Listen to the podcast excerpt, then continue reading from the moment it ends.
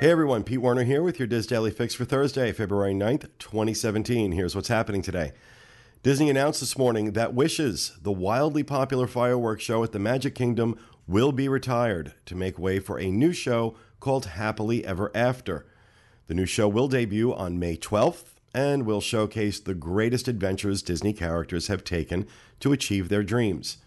The show will feature fireworks, projection mapping technology, and feature Disney characters from Moana, Brave, Zootopia, and more. The fireworks dessert party will still continue, but I have a hunch that they are going to scale back on what it costs to run fireworks at the Magic Kingdom.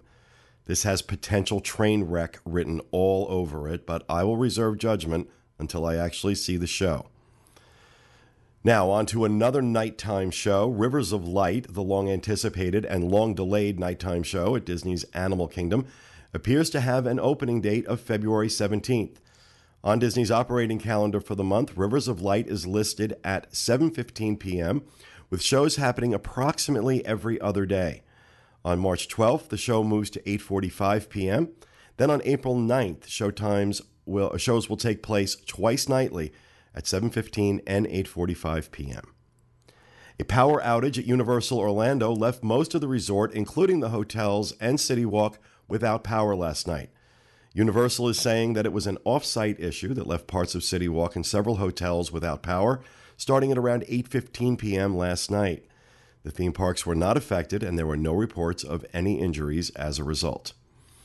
Over on the DIS today, contributor Michelle Foster explains how Disney beats all others in customer service, from the expectations of being a Disney cast member to collecting feedback from guests.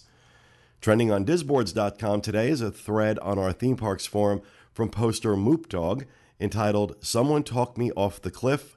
My plans just got a major wrench thrown in.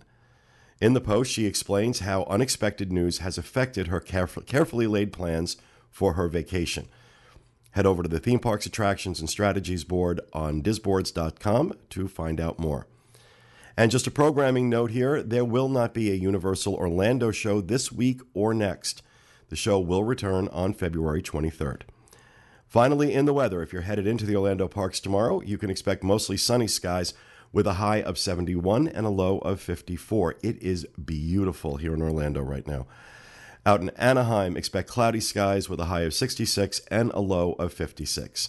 And on a side note, for those of our friends in the Northeast, we know you're bracing for a big storm. Please know that we're thinking about you and please stay safe. You can find links to all these stories and more on our Daily Fix main page at wdwinfo.com slash dailyfix. That will do it for me today. Join us again tomorrow at noon Eastern for the next installment of the DIS Daily Fix. Have a great day, everyone.